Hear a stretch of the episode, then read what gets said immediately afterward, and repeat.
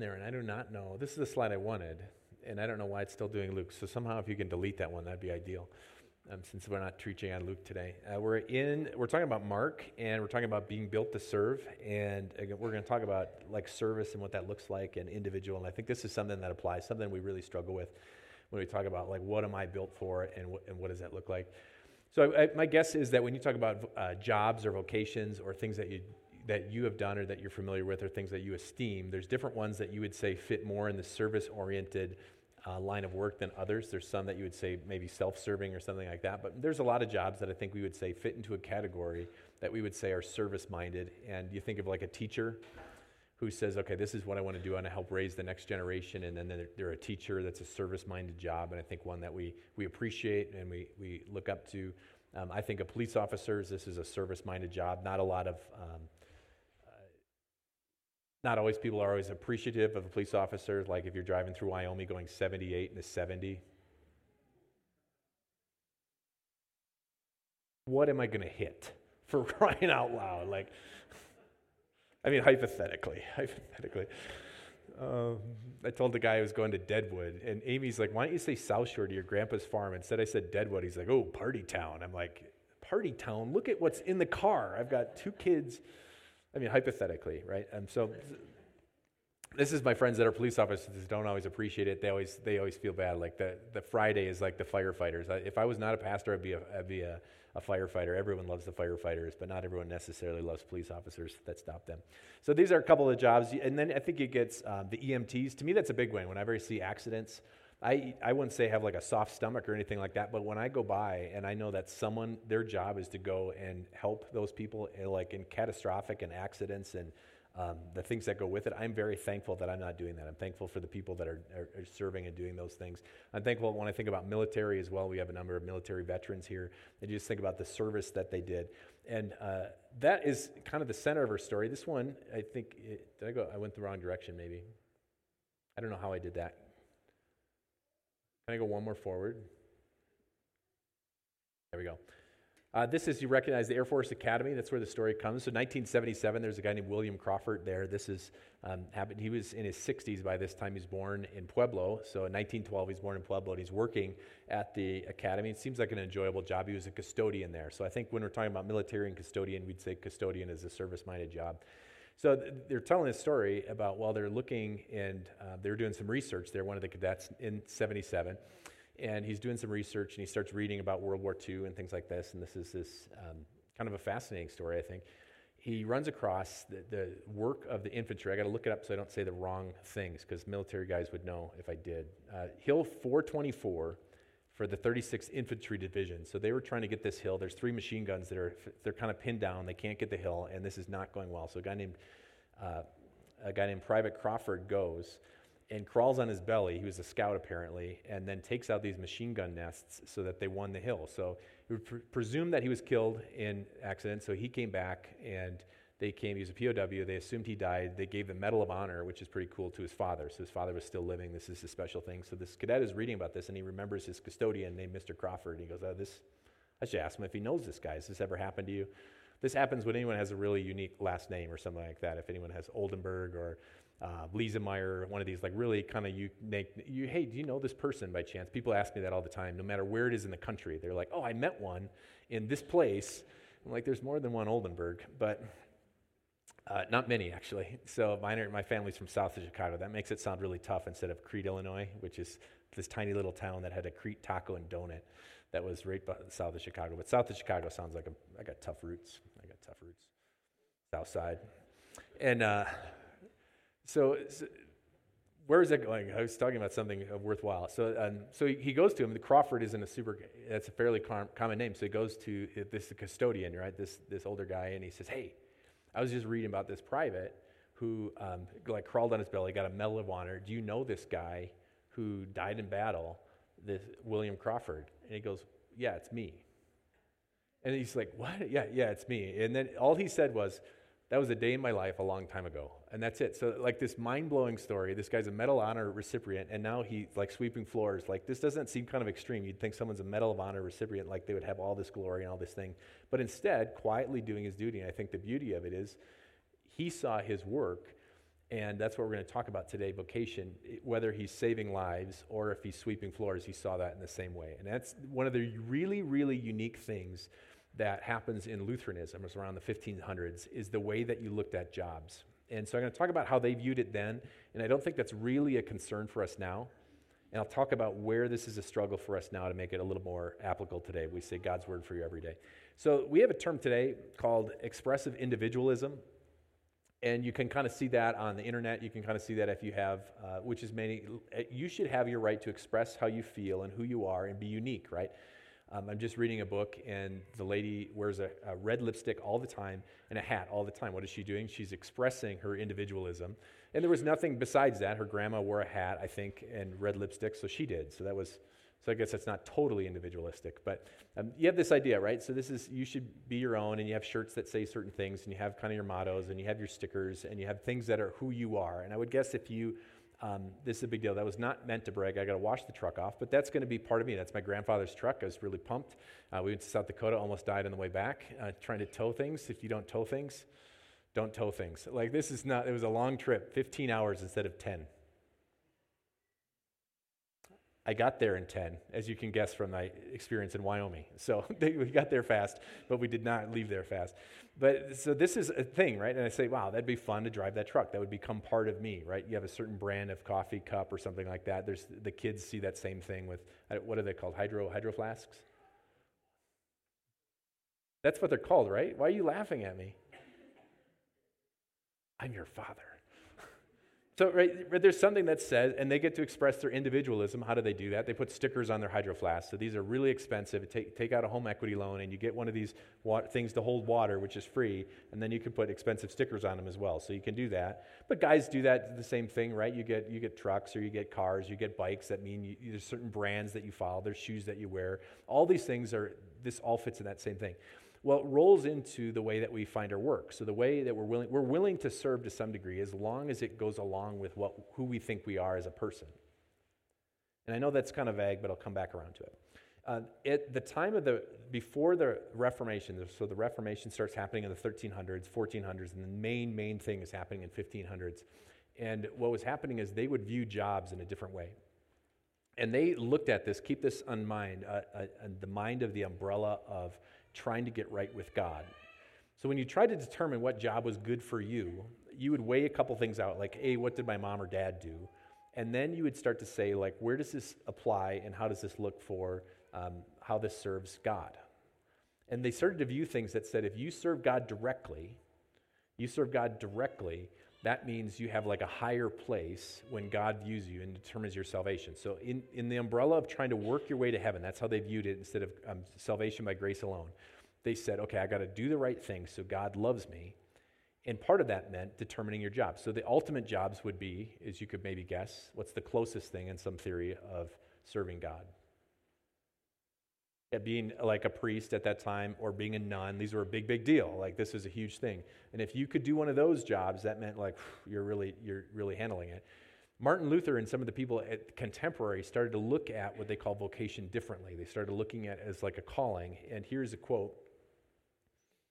Uh, the idea that the service to god should have only to do with the church altar singing reading sacrifice and the like is without a doubt but the worst trick of the devil how could the devil have led us more effectively astray than by the narrow conception that service to God takes place only in the church and by the works done therein? The whole world could abound with the services to the Lord, Gottesdienst, not only in the churches, but also in the home, kitchen, workshop, field. Okay? So this was a huge, huge thing. So he is trying to say, let's rethink Let's rethink how we look at our job and whatever job, wherever God has called you, that is your service to Him. That's a valuable thing. This is a big thing that comes from the revelation. We would say salvation by grace alone, and I would say this is number two and how you view things. Now, my guess is, though, this is not what is going on in your mind. Hopefully, you're not saying, like, how do I earn my way to God? We've already taken care of that only through Christ alone. But when it comes to your job, my guess is most of you aren't thinking like this is part of the struggle. Maybe I should be a monk or a pastor or a nun. Is this was so that I could have so God would love me more. Is anyone thinking that? Nobody? That's good. That's good. That was a trick. That was a trick. So nobody is thinking that.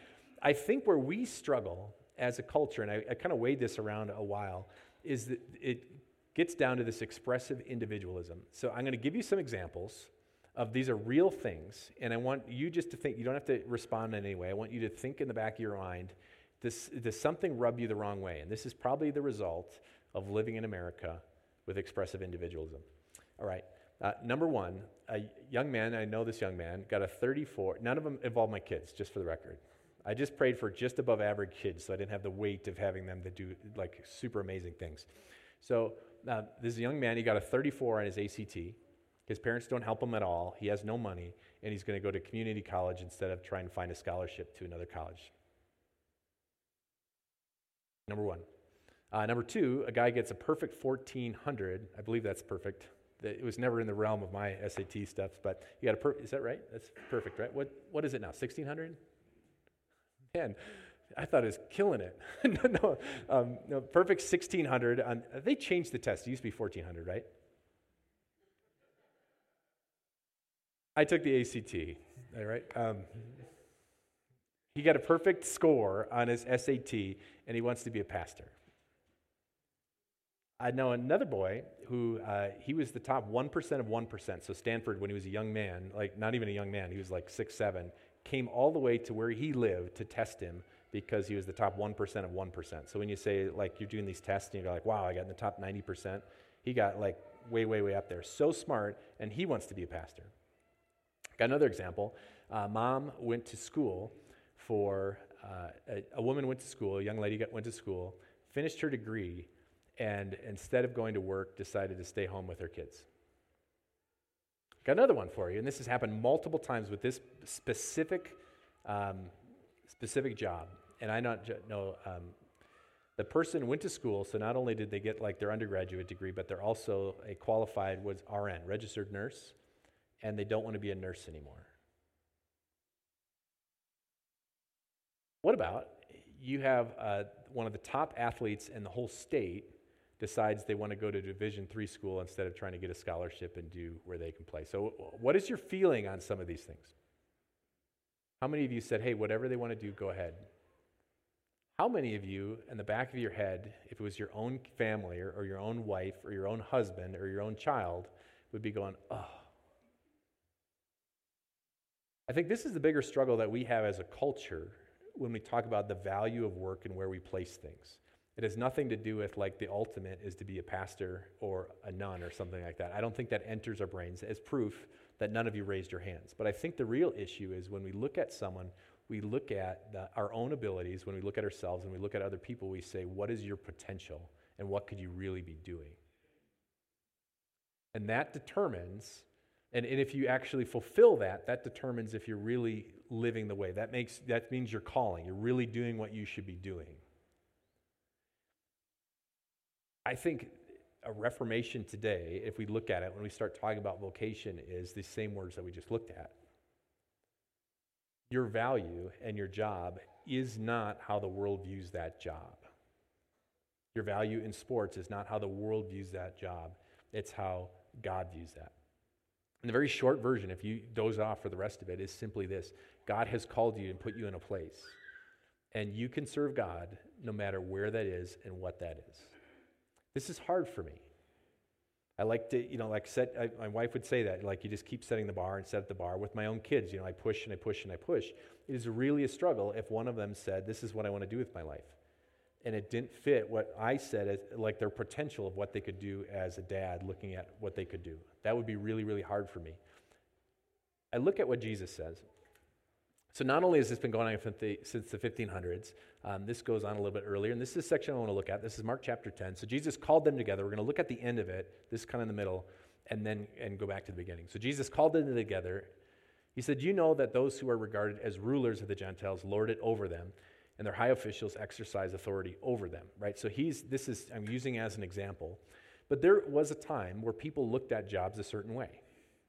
And if I started to say professions and I started to say jobs and there started to say things about your family or your kids or your spouse, I'm guessing, because of the way the world looks at it, that you would be more or less proud. Would I be really proud if one of my kids got a sports scholarship? That's a big deal in our world, especially around here if you talk about it. Other parts of the country, it's not as big a deal, but if you'd say, and specific sports are even a big deal. Would I be really proud if one of my kids got a full ride academically? Would I be really proud if one of my kids got, like, went all the way through and became, I'm afraid to even name anything, right? To name, and sometimes uh, maybe it is a pastor or a nurse or a doctor or a lawyer or a teacher. Like, there's certain things. What happens if they became the CEO of a company? Do you think I won't name drop that when I was just mentioning things? Like, you know, I'm just like, yeah, my daughter's a CEO. Yeah, I'll have the muffin. Right? I mean, that's, that's exactly right. And like, this would be a big deal. How would I feel about that same daughter if she was the one giving me the muffin? You know, and she's 43. Would I be just as proud to say that she is using her abilities and she's serving God wherever she is at? And I think some of you have struggled with this my guess is some of you have really struggled with this when you talk about your own job and maybe you went to school and this, this happens and i have seen this happen three different times i said with one profession that they said i don't want to do this anymore and i don't know what to do. Like i just don't enjoy it. I don't find joy in the work that i'm doing you know it's money but i don't i want to do something else. And i think some of you have struggled with this because your parents the way that they viewed your job and if you read any of these things, you know, there's certain things that your parents wanted you to do, and maybe you just did it anyway because that's what your parents wanted you to do. It turned out okay.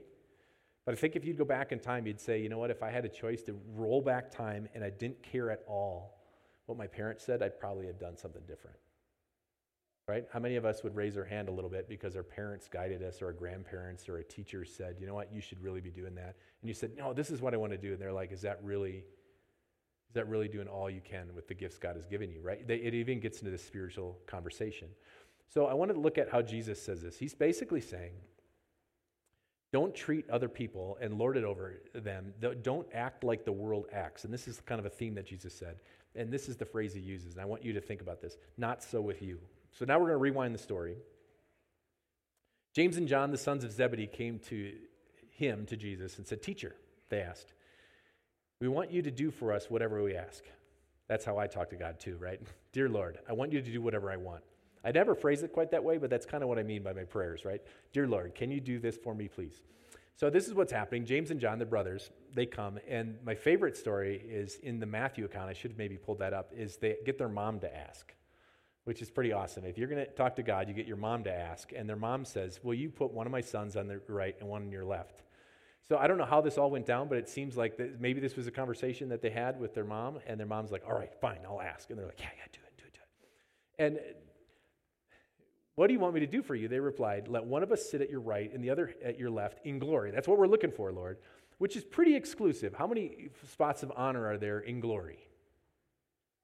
There's only the right and the left. Did you know that? There's not like up and down and front and back. There's not like six available, and they're like, you just want, we just want, you know, like two of those spots. They're saying right, which is the best spot, and then the left. Can you put us at the ideal spots in glory? Can you let us be recognized, right? Because we're serving, and you wonder what is going through their mind. Because they had to make a choice to be a disciple. And you picture the mom asking, like, Dear Lord, these are my best sons. These were the good ones, right? James and John, they could have owned the fishing business.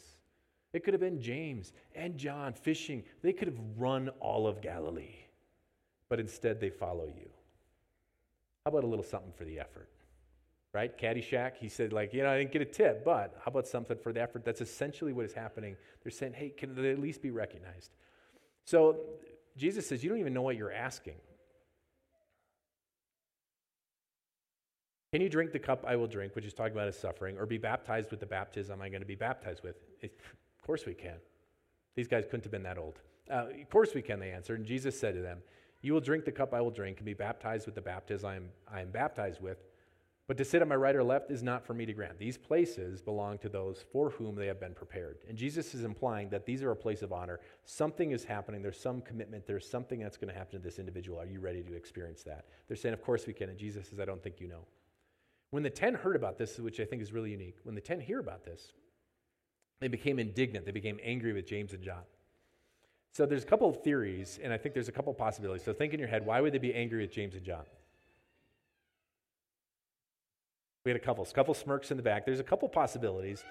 Um, one is that the audacity that they could actually do this and ask Jesus. Like, that is so, guys, grow up.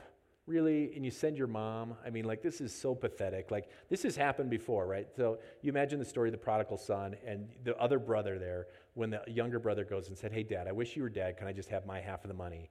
As, as, as a brother, you'd be like, Are you kidding me? Like, that is so. But I don't think that's why they're mad.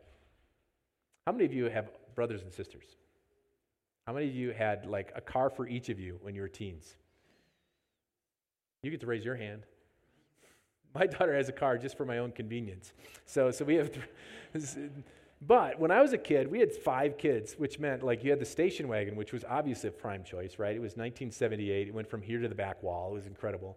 And um, so we had that station wagon, and then we also had like the cool car, which was everyone knows the cool car, the Nissan Sentra, right? This is this is pretty nice, which was uh, replaced that replaced the Plymouth Horizon, which has anyone seen that car? It's it's pretty lit.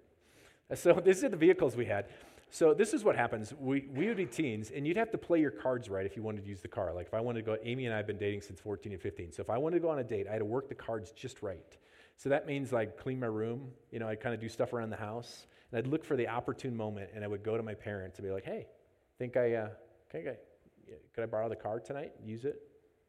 This is that's how you play it, right? When you have multiple people going for it.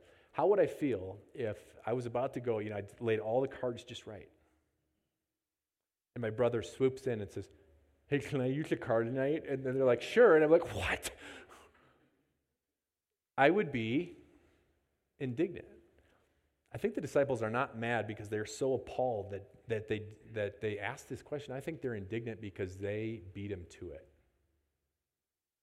And they said, God, you got to be happy with me because we've served and we've loved and we're doing all these things for you. They just missed their chance, right? They're cleaning the room, they're setting the stage just right because they really wanted God to recognize them in glory. So it continues. They called them together. You know that those who are regarded as rulers of the Gentiles lord it over them, and their high officials exercise authority over them. Not so with you.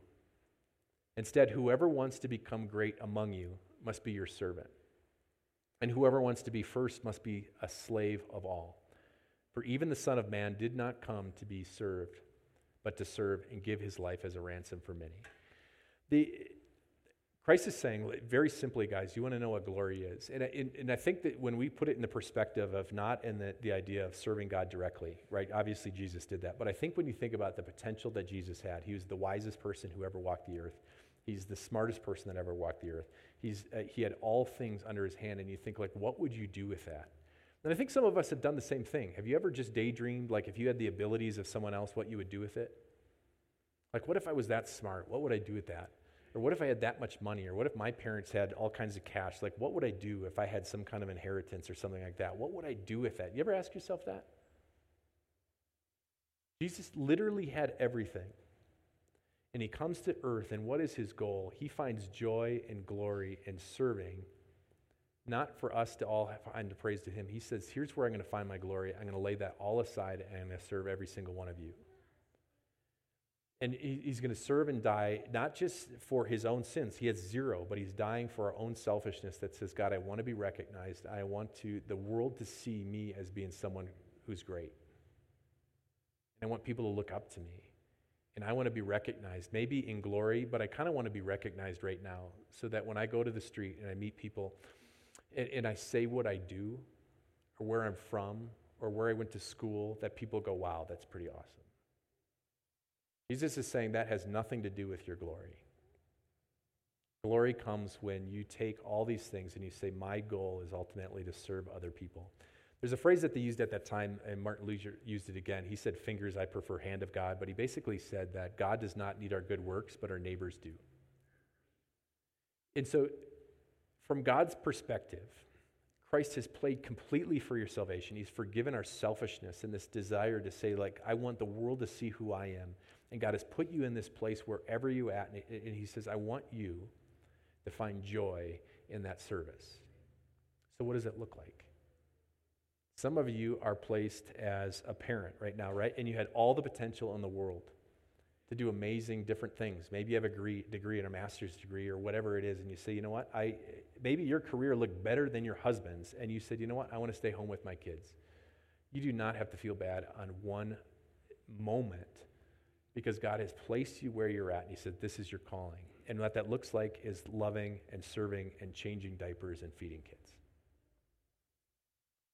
Maybe it looks like uh, not stealing time from your boss when you're at work. That is the way that I love and serve God. Maybe it looks like giving dignity to the employees or the people under you, right? You could lord it over them and you could have power and everyone go like be afraid when you walk in the room, but maybe it means giving them dignity. Maybe it means you own a business and you pay people more than you'd ever expect so that they can go and they can feel and they can go home and they can look in the mirror and say, I'm doing a good job and I, and I got a good wage and I'm doing all right. Maybe it means like when they see you, they see someone who has the heart of Christ with all this potential. And they said, This is what I'm going to do to love and serve. You see, William Crawford, I, w- I would assume he's a pretty talented guy, and I assume he has all these things, but that's a thing behind him, right? His glory is in his past. The Medal of Honor is no big deal. Now he sweeps and he cleans up after cadets. The things that we do do not necessarily, the world is not going to bow and, and be amazed at these things. But Christ sees these things. And the beauty of the vocation is it does not matter what your expression is, it doesn't matter your abilities. But God says, I have put you here for a reason. And by putting here, I mean with other people. So, God, how can I love you by loving my kids and loving my fellow coworkers and build them up? How can I love my boss? How can I love the customers that come and you just give them a great experience? God says, that gives me joy because you're using your gifts to love the world. God does not need our good works, but our neighbor does. You were built to serve. And I think what we leave here today with is, is living in God's grace. We get a chance to walk outside these doors and say, Whom has God put in front of us, and how can I love them? Let's pray. Uh, Heavenly Father, Son, and Holy Spirit, a lot of us struggle with this. We struggle with our own potential. We struggle about what we could have done or should have done. We struggle with jealousy as we look at other people's jobs. We look at other people's status. We look at how the world views what they do, and we think, what if I had that? What if I had that recognition? We know that you recognize who we are, and just by that, we have dignity no matter what that is. Does that mean we're picking up garbage? Does it mean that we're a CEO? Does it mean we own a company? Uh, does it mean that we're mopping floors? Does it mean that we're changing diapers? Or does it mean we're going off to work to try and provide for our family? No matter what it is, the beauty of your message is because we already have value in you as forgiven children, we have value in what we do. Uh, give us joy and, and courage to continue to do that and continue to, to look outside ourselves and to serve people, to become a servant of all, just as you did. You laid down your life the ultimate price to, to buy us back. So now give us joy as we get to live for you. We ask this in your name. Amen.